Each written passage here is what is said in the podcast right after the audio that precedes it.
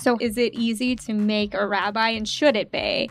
So, the language that we like to use is formation. Mm-hmm. That, right, we don't bake rabbis, we don't build rabbis. Um, that really what we're helping to do is form rabbis.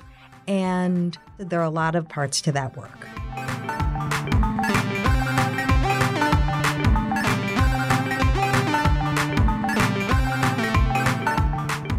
From the recording studios of Reconstructing Judaism, welcome to Trending Jewish with Rachel Burgess and Brian Schwartzman. And we have a very interesting episode that we're going to be, a very interesting interview and conversation that we're having today. I think, you know, I'm trying to remember what the old rhymes were growing up. Um, about like how girls are made of sugar and spice and everything nice and like there's somehow ingredients that somehow make up a person and this is going to be a really interesting discussion because we're going to be talking to um, dr elsie stern who is the dean of the reconstructionist rabbinical college and besides going into her background as a biblical scholar we're going to learn about how to make a rabbi. Like we're baking a cake. Like because that's how rabbis yeah, are like, made is there right? a recipe? You know f- follow this put in this and you get end product? Right because i mean they're we know that rabbis are very important to um they've been important to jewish society for hundreds and hundreds of years and they are still very very important to our communities today our jewish communities. Um so we're going to be talking quite a bit about what a rabbi is now what it means to cultivate and build the skills needed for ra- for rabbinical students to go out into the world today and be Jewish leaders. So I'm pretty I'm pretty excited about this. I like to, I like those behind the scenes like how does how does stuff work? I think we also get into what what motivates somebody to go into biblical scholarship. You know, I don't. I, I mean, I guess I don't. I, I don't know what you. That's not a thought I ever I ever had. So like, what? How does somebody get that into the idea? Get that idea into their head? Yes, I'm gonna. I'm going to pursue biblical scholarship on the highest levels. You know, because also, like, especially today in today's world, as we are engrossed in science and and secularism and things like that, we're kind of, you know, what is the importance of Bible um, and studying the Bible and becoming a scholar? And one of the things that I've heard um, specifically about Elsie as a professor is she makes this sound pretty interesting. It's like it's engaging um, and she's passionate about what she taught, what she knows and she's excited to be able to share that information and we're i'm very very excited to be able to get a taste of what it is like to sit in a class with our dean yes and, on, and and and for a change the dean comes to our office. We don't have to go to the dean's office. I don't know if you got sent to the dean's office. Actually, I got in a lot of trouble in seventh grade, but I don't really. Think, yeah. What did you do? In se- what could you, Brian Schwartzman, possibly do? Oh, I just re- I just derailed this whole show, didn't I? Yes, you did. But now you can't. Wa- now you can't back out of this. It's not going to sound good on the air.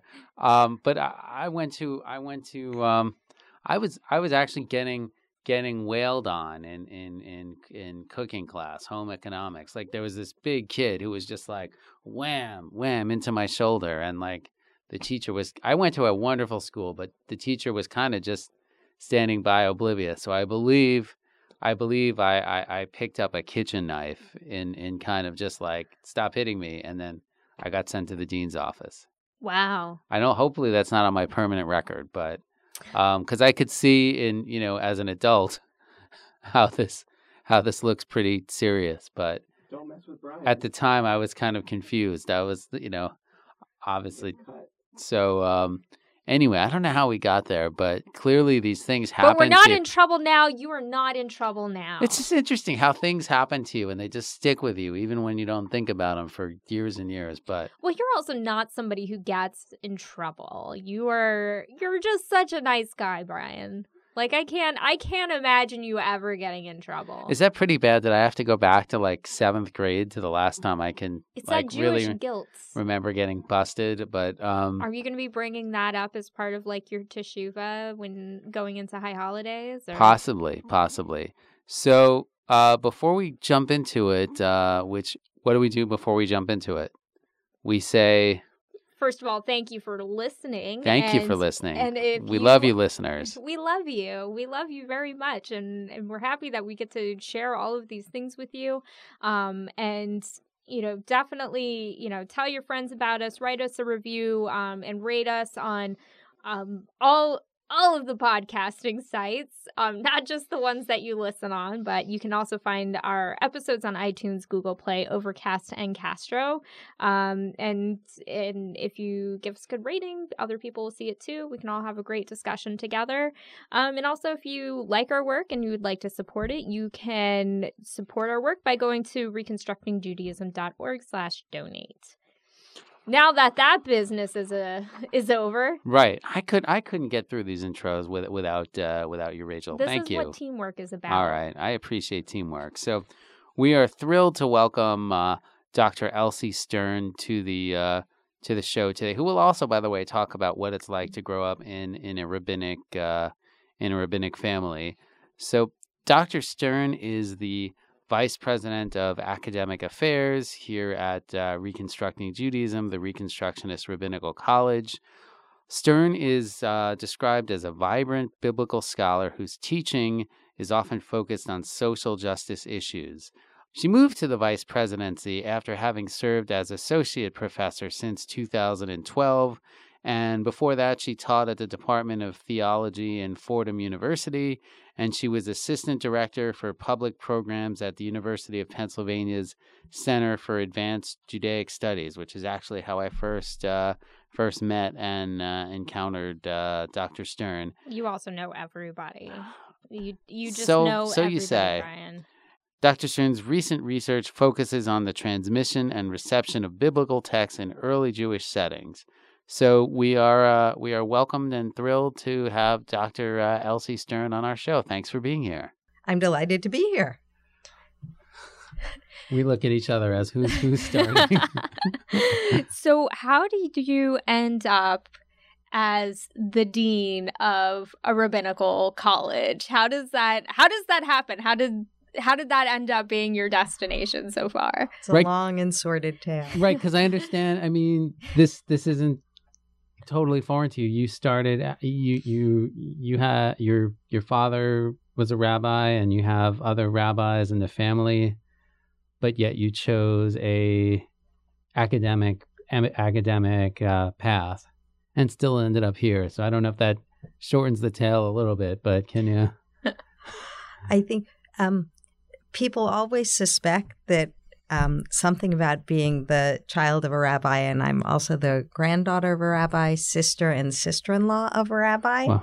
somehow leads to becoming the dean of a rabbinical school. Um, I'm sure in some way it does. The the journey that I experienced was it's what happens when you take somebody who didn't go into theater education and didn't go into uh, conventional academia. That's how you end up the dean of a rabbinical school. Um, I have always been interested in performance in how people are effective in the world, how people communicate in the world. And as an undergrad, fell in love with the Hebrew Bible and went on to graduate school in Bible. And even as I was in a conventional PhD program, realized I was much more interested in the magic that happens when people, in my case, particularly Jews, come into contact with Bible. What how do people talk Bible? How do people receive Bible? So all my academic work was always at the intersection of the Bible as it is performed in popular Jewish spaces. And if you think about who the people are who are most often responsible for um, brokering, as I like to say, Bible, in Jewish spaces, it's rabbis. So, what originally brought me to RRC was really the opportunity to help shape the folks who were going to be deep receivers of the biblical transition, of the biblical tradition, and then transmit it out to folks. Um, so, that's what originally brought me to RRC. And I think that's where being the, you know, having grown up surrounded by rabbis kicks in. Um, I know what rabbis do, I know what their lives look like. Um, I'm deeply grateful for the work that they do for the Jewish people and the chance to become dean and to shape that process was one that I couldn't pass up. You know, there's a word that you brought up actually a couple times where that I didn't I wouldn't necessarily associate that with Bible or the rabbinate and you say performance. So how does performance how does that play into creating a rabbi or getting people engaged with Bible? So, Judy, when I say perform, I need to say I don't mean that as something inauthentic or as something fake. I mean, when we bring our whole selves to the enactment of something, that's what it means to perform it.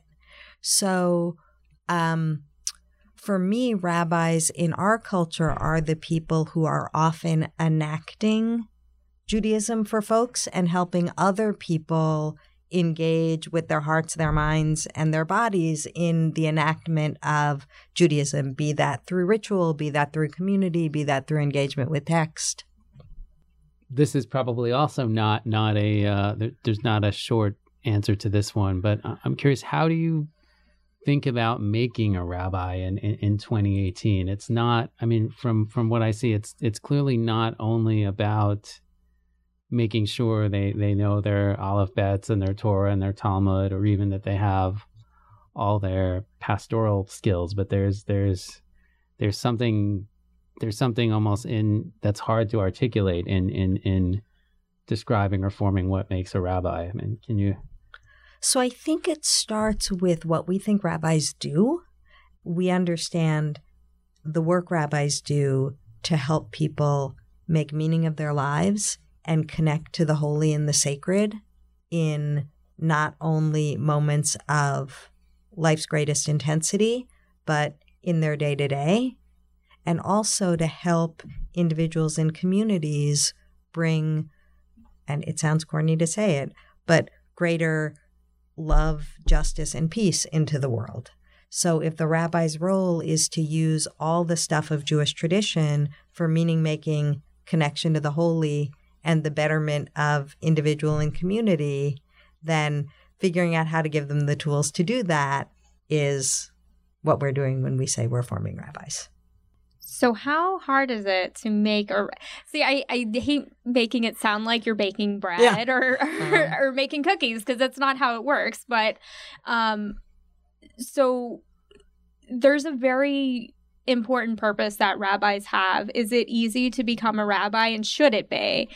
So, the language that we like to use, which is language that originally comes from our colleagues in the Christian seminary world, is formation. Mm-hmm. Um, that right we don't bake rabbis we don't build rabbis um, that really what we're helping to do is form rabbis and there are as you guys have suggested there are a lot of parts to that work part of that is learning the richness of jewish tradition so, engagement with texts, engagement with what have the lives of our Jewish ancestors been like? What's the amazing world of thought and experience that has traveled down the generations? So, that's the kind of um, the classroom, the cognitive piece.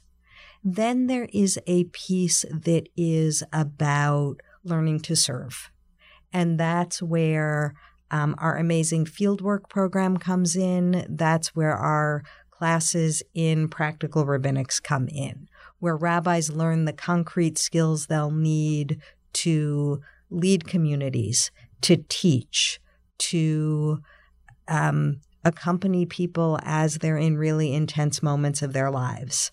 And then the third piece of it is what's the work that goes on internally the work of spiritual growth, the work of personal growth?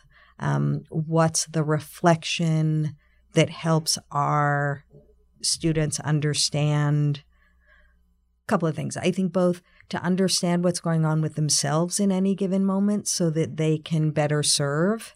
And I think also really to build up their mus- the muscles and antennae that allow them to connect to the holy and the sacred in their own experience so they can help other people do that connecting to the holy and the sacred too. So it's really those, I think of it as, you know, three legs of a stool or three points of a triangle. There's the um, growing engagement with, and we hope love affair with the Jewish legacy. There's the professional toolkit. And then there's that internal work of spiritual growth and personal growth and spiritual discernment. Without wanting to the last thing we want to do is stereotype. So so tell me if this is an off base question, but I'm I'm wondering if if we see general qualities in rabbinical students today that's that's different from the past like like maybe they're coming in more spiritually aware but less less conversant in in in ritual or, or, or something like that do you, are there any any trends or general characteristics we can talk about um you know, I've only been deeply engaged with rabbinical students in this work for the past 10 years. So don't know before that. And know that the um, in the 10 years I've been here, we are always the fun of the fun of this place is the wide range of journeys and paths that bring people to RRC. So we have people who come to RRC because they had amazing, fruitful, growthful immersive Jewish experiences that they want to make available to other people. And then we have people who come because they their early Jewish experiences were not ones that help them make meaning and help them connect to the holy. And they want to be rabbis so that they can make sure that they're building communities that do allow people those connections. So I think you get people, um, many paths lead to our door what are those characteristics with all of those different paths and all because there are um, especially walking through the halls at rrc everybody is just so different which is beautiful but is there something that that ties everybody together um, i think everybody who comes to rabbinical school has a deep deep desire to serve jewish people jewish communities and our fellow travelers. Um, so I think that is, it takes five years and a hefty tuition check to become a rabbi. And um, everybody who walks through our doors has the commitment that is kind of commensurate with that investment. Um, so I think a deep passion for serving the Jewish people is a piece of it. I think a deep love for Torah. And when I say Torah, I mean not just, you know, the five books of Moses, but really all that wisdom that's been um, been part of the Jewish conversation for millennia. Um, I think our students are also drawn to the intensities of human experience. Um, one of the great gifts of rabbis is they're with people at moments of birth, moments of partnering, moments of coming of age, moments of death and of grief, um, which are some of the kind of highest decibel human experiences. And I think folks who want to be rabbis um, not only have a deep tolerance for those moments, which not everybody has, but um, are really drawn to their power and really understand those moments as times when the sacred is sometimes the most accessible. Oh, I'm gonna I'm gonna flub it, but I was I was just at a, a writers conference where the the fiction writer Dan Sean talked about um, fiction being a way of of of giving people more of those those moments that really matter and, and and and stick with you. So i mean i'm not comparing you know modern fiction to to to to Judaism, but but but is there a, a I mean a storytelling aspect that's that's similar since you mentioned theater and performance earlier? I think there's both a storytelling aspect, but there's also a um, a noticing aspect or a muscle strengthening aspect. I'm not sure that rabbis create holy moments. They can set the stage where people can more easily access or experience the holy and the sacred that is always around us and that sometimes we hook into and sometimes we don't. Um, and one of the ways they do that is through the power of our Jewish stories. So if you think about um, what makes a Seder more significant for folks than a Wednesday night dinner, although I guess some Wednesday night dinners are sacred and holy.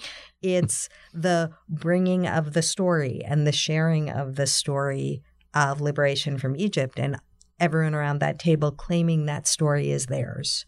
Um, it's the claiming of that communal story, I think, that makes us more alive to the connections with the people around the table the connections between the folks around the table and our ancestors, and also the ways in which um, all the ways in which we feel free and not free.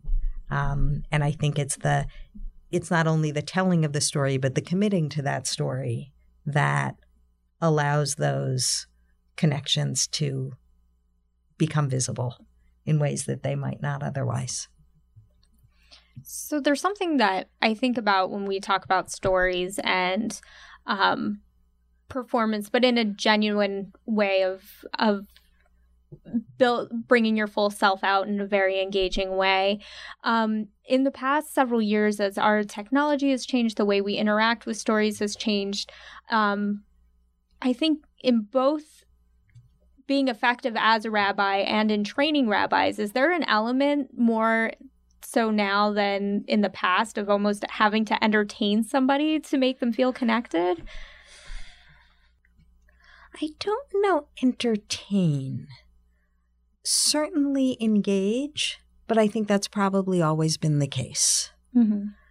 I think that one of the one of the things that I'm really proud about about the way we train rabbis is we are very true to deeply rooted, boldly relevant.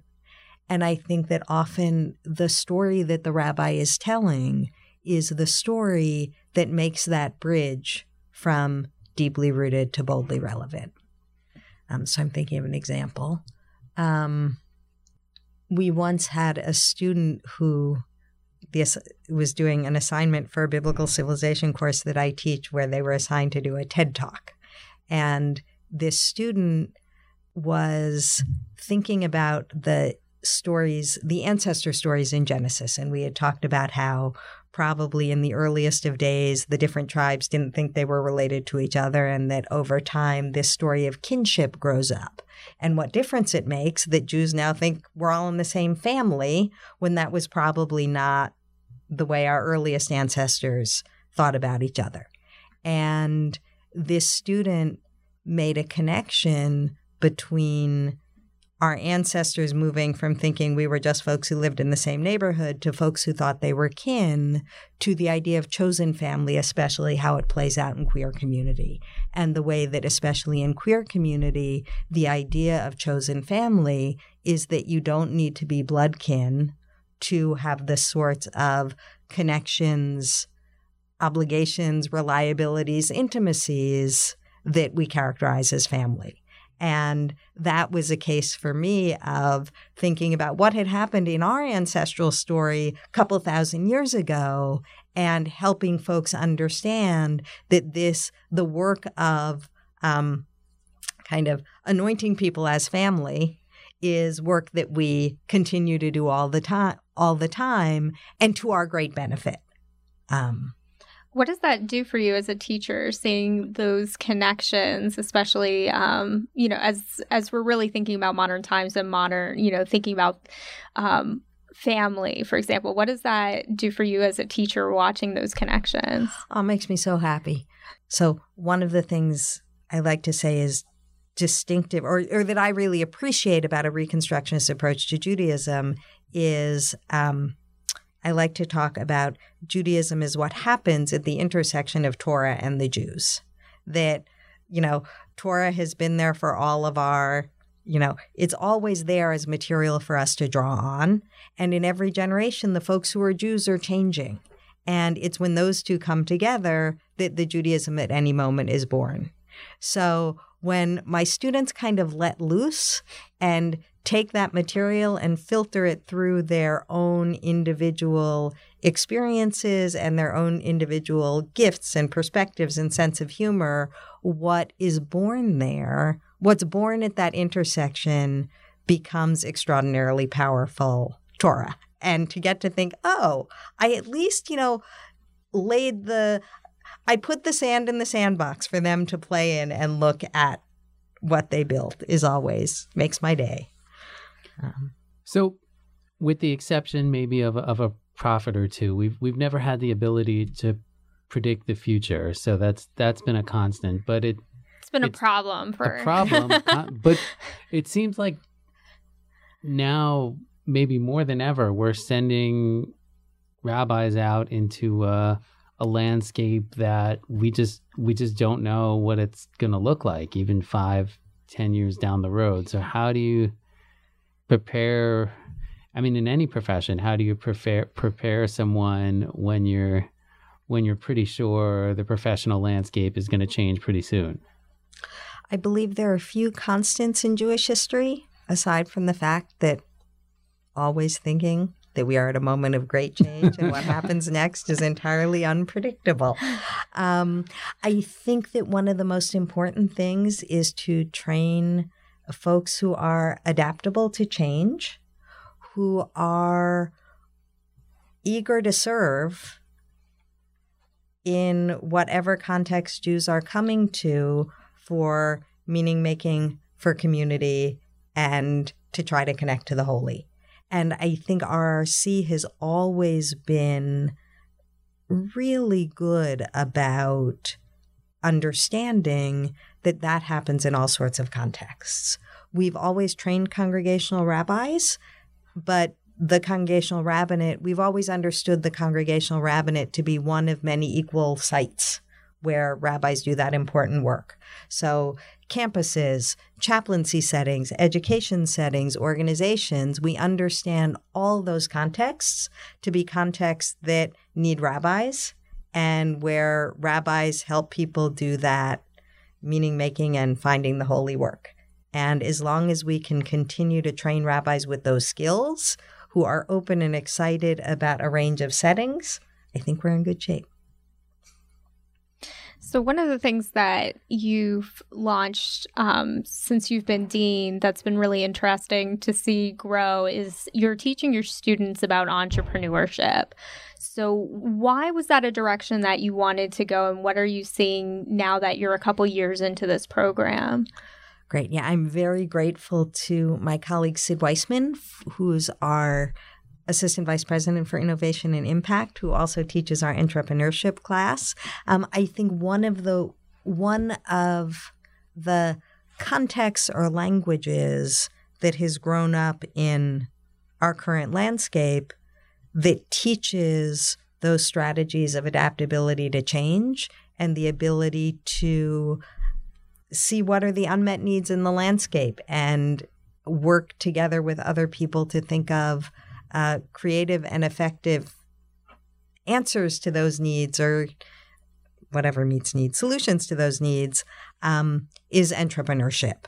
And I think our students at least they say that they've benefited very much from the opportunity to learn those skills, um, both in the concrete of here's how you write a business plan, but also a um, a mindset of which I think aligns in a lot of ways with our fundamental conviction that the rabbinate is a career of service, is being able to identify what are the needs and work together with folks to figure out how to meet those. Um, I think one of the things you had asked about characteristics of rabbinical students, um, I can certainly say RRC attracts very, very creative people. So the solutions that our students are proposing to problems that are expressed in the world um, are creative and terrific, and I think very representative of the kinds of folks who we're blessed to teach. Well, what else makes this this program that you run unique or or separates it from some of some of the other training programs out there? Um, I can tell you what I'm really proud of about it.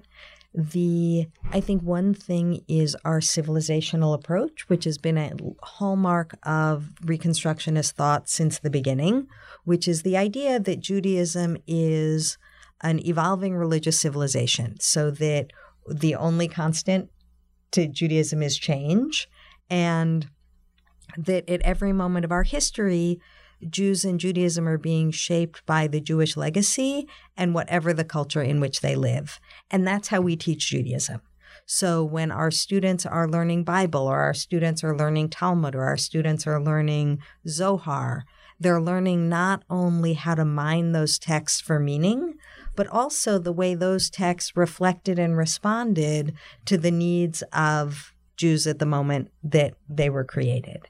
And I'm really proud of that because it, I think, fosters both an empathy with the tradition. We understand that these texts grew out of people's lived experience, but also um,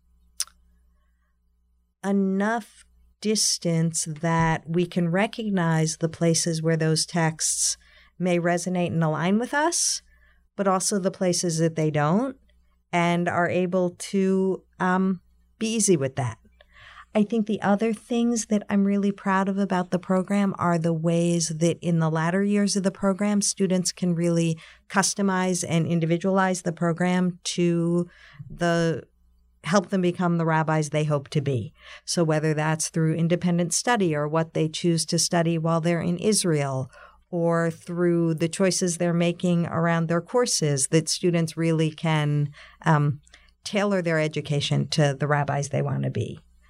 I think the other thing that I'm really grateful for at RRC is that, and again, this grows out of our Reconstructionist convictions. Um, it's really important to us that the rabbinate, primarily, you know, we have some impact in the North American rabbinate, reflects and responds to the experience of folks who are Jews. And I think that RRC has always been a place that has tried to expand the demographics of the rabbinate to make sure that the rabbinate reflects the diversity of contemporary Jewish community. And it's something we're always um, only trying to get better at and is a commitment that I'm really proud of. So, how do you have, so you have a very diverse group of students, um, as you were saying, and you specifically, that is the goal, is to have a very diverse group of people that reflects Jews today. How do you mend those bridges between, you know, different points of views, different life experiences that shape the way that you might approach different, um, whether it's political topics or how you would approach Torah, or how do you bridge those gaps or make those connections where we're so polarized it's hard to make those connections now. Um, it's probably the hardest work for any of us at this 21st century moment and we try to teach our students how to listen to each other open-heartedly with empathy um, how to be invested in understanding one another rather than persuading one another and also how to be able to tolerate hearing views that are very, very different from one's own, even in a place where you have some expectation that people are going to be like you. Um, we once had a student student came to me, an amazingly perceptive, yeah, self-perceptive student who was able to say, you know, for all these years, I felt like I was the only person in the world who wanted to be a rabbi. And one of the things that I was so looking for, I was so imagining I would experience when I came to rabbinical school was wow, all these people want to be rabbis. They must be just like me. And she described coming to the realization yes, that all these people want to be rabbis and we have that in common. And as you said, are very, very different in other ways. Um, and she talked about that realization both with, um, I think, some sense of sadness, but also kind of a realization and coming to peace with um, that I think where we started, that all the students in this building share a deep commitment and passion for Judaism and the Jews, are deeply committed to greater love, justice, and peace. And within that, um, have a variety as infinite as, you know, the stripes in the colors of the stripes in Joseph's coat. And it's, I mean, we talk about it sometimes like it's easy, but it's, it's, it can be really difficult to engage in with with someone even even someone with on the surface a lot in common with you when you really disagree with something that's core to you or your identity or your your political beliefs or your religious interpretation i mean i mean is there anything in our in in our curriculum that that uh that helps um helps folks master that i think it's actually harder with people who you share more with. Um, so I don't even think, I think the expectation that it's going to be easier is actually um, not borne out. Um, that it's actually harder to disagree about core issues with people with whom you share so many commitments.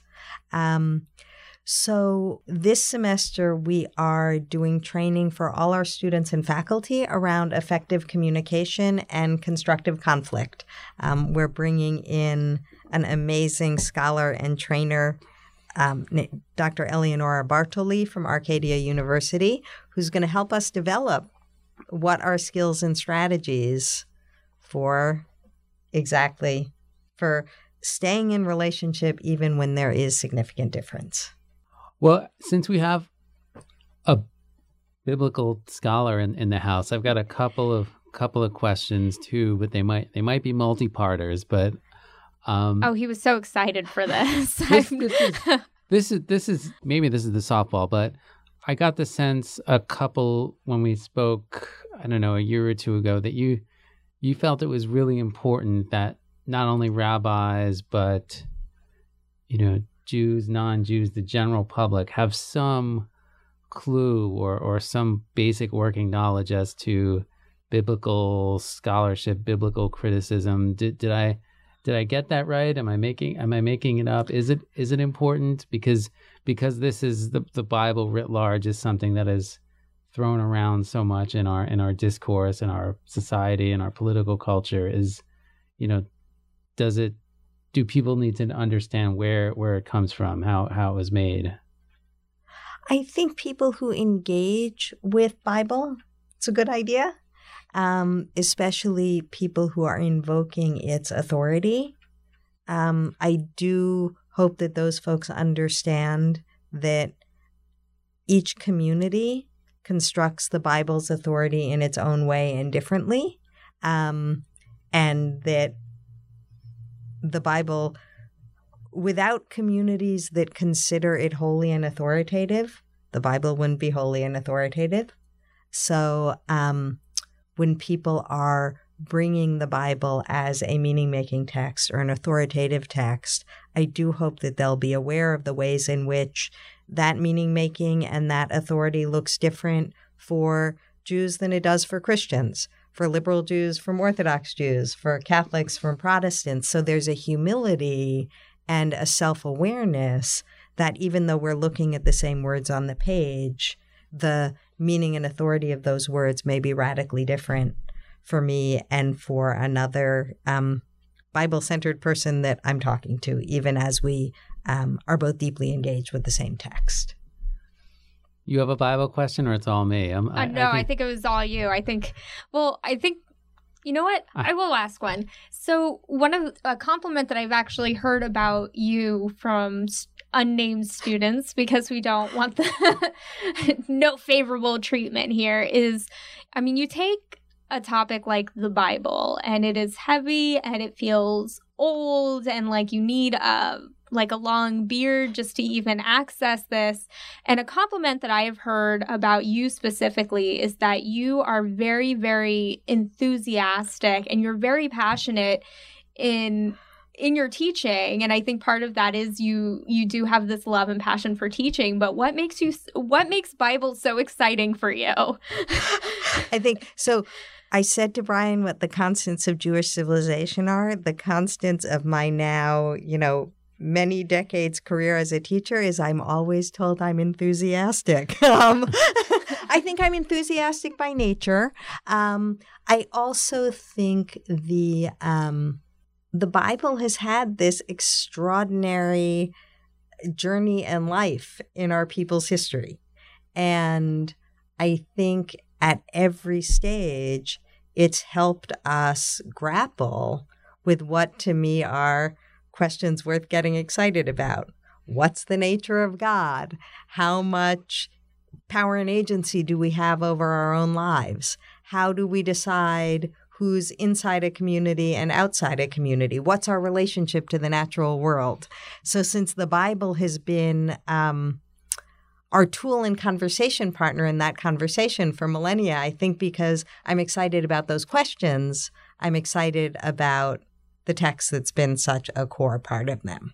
All right, so I guess I have to go here for for um, listeners who tuned into our last episode knows I've been fascinated and, and kind of struggling with the these the writings of the Israeli uh, historian and philosopher uh, Yuval Harari, if I'm if I'm pronouncing it right. And he, he had a piece, um, it's actually a couple years old in, in Haaretz, where he, it was it was speaking to an Israeli audience, but he was kind of like, you know, Jews get over it. Yes, you you you know you have a wonderfully rich culture, but you know to think you're at the center of human events, you know, is misplaced. And um, you know, he sort of argued actually Judaism and, and Jews haven't had this outsized impact when you when you take a look at the full span span of history. And and and he kind of argues that even the Hebrew Bible is not particularly unique. And he says something here that um, that uh, you know a thousand years before Amos and Jeremiah the Babylonian king Hammurabi explained that the great gods instructed him to make justice prevail in the land. So like even even the the idea of this moral code you know he's arguing wasn't you know predated the Hebrew Bible by you know by a good bit. So how I mean I mean how unique is this um, is this inheritance we have um, from from the Hebrew Bible? Is that is that something you thought about, argued over, or is it not a not a relevant question in in today's age because it's ours?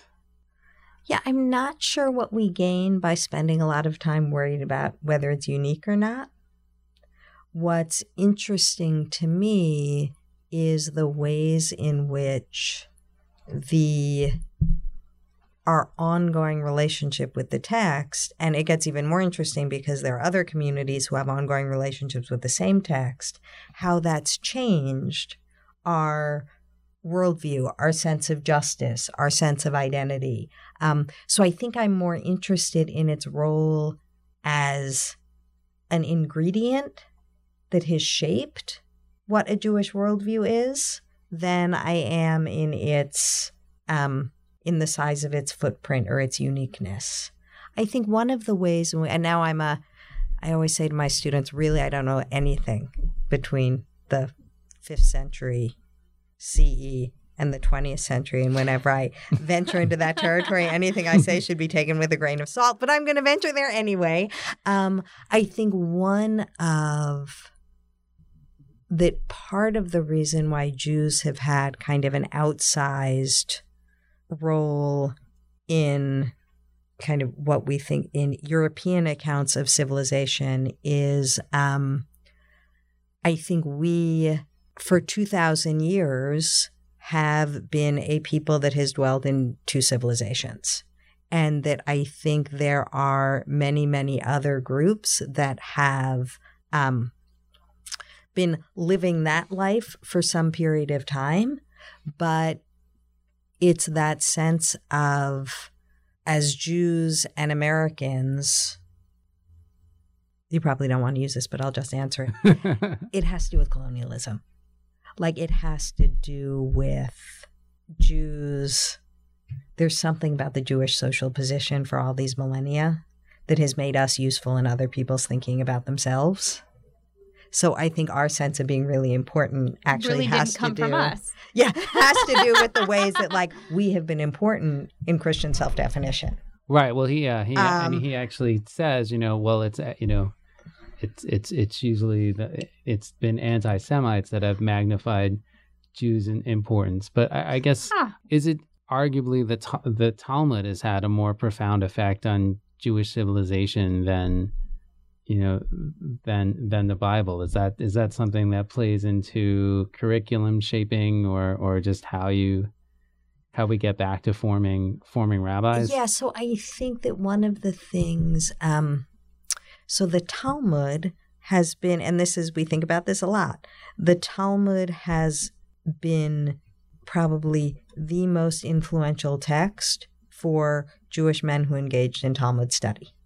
Probably the Siddur, I would say, is the most influential Jewish mm. text because mm. it's the one that cuts across that prayer is an activity, even though certain that certain kinds of prayer are not obligated for women. Prayer has been the communal activity that's cut across gender, age, and class. Um, so I often argue that it's actually the liturgy. Um, I think part of the reason why we focus so much on Bible is that um, many, many Jews encounter the Torah as, you know, every week in shul. So it's become a text that I think has um, had an impact on, again, Jews across gender, age, and class. And I think also, as especially in America, where the Torah is part of both the Jewish and Christian Bible, um, it is because it plays such a significant role in Christian culture that it's also, I think that's magnified its role in American Jewish culture and also becomes um, a bridge and a common text and a common language as we are leading multi faith communities and as we're working in multi faith coalition. But our students learn a lot of Talmud. yeah, more almost, than they learn Bible. It almost sounded like a bit of a competition that Brian was trying to start, like you know, Talmud versus Bible. Go, like who sees who wins out among the Jewish people. And I think there are folks who will say that the Talmud has shaped Jewish habits of mind. Um, so, not necessarily the content of any individual piece of Talmud, but the structure of not only the Talmud as a text, but of Talmud study has shaped Jewish habits of mind. Um, whereas I think there is biblical content that lots and lots of Jews, and I think here of the Exodus story and the Shema that Jews carry around in their bones.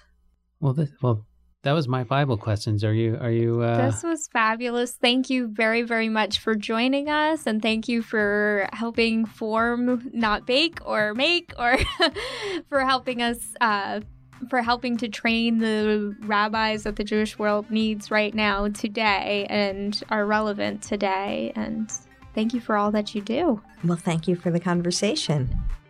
Thank you very much, Dr. Elsie Stern. And you can find out more about the Reconstructionist Rabbinical College, where Elsie is the dean, by going to rrc.edu. Thank you very much for joining us, and make sure that you rate us on whichever program you use to listen to podcasts, whether that's iTunes, Google Play, Overcast, Castro, and wherever that you listen to podcasts. You can also find more information on our website by going to trendingjewish.fireside.fm. And if you have, and feel free to message us, our we have a page actually on our website at trendingjewish.fireside.fm. If there are any other topics that you would love to hear more about, you would love us to dive into, please shoot us a message. We love suggestions. And if you like our work, you like what you're what you're listening to, please help us support our work. Um, you can make a gift to us by going to reconstructingjudaism.org slash donate. Toda rabah Thanks so much for listening. This is uh, continues to be a lot of fun.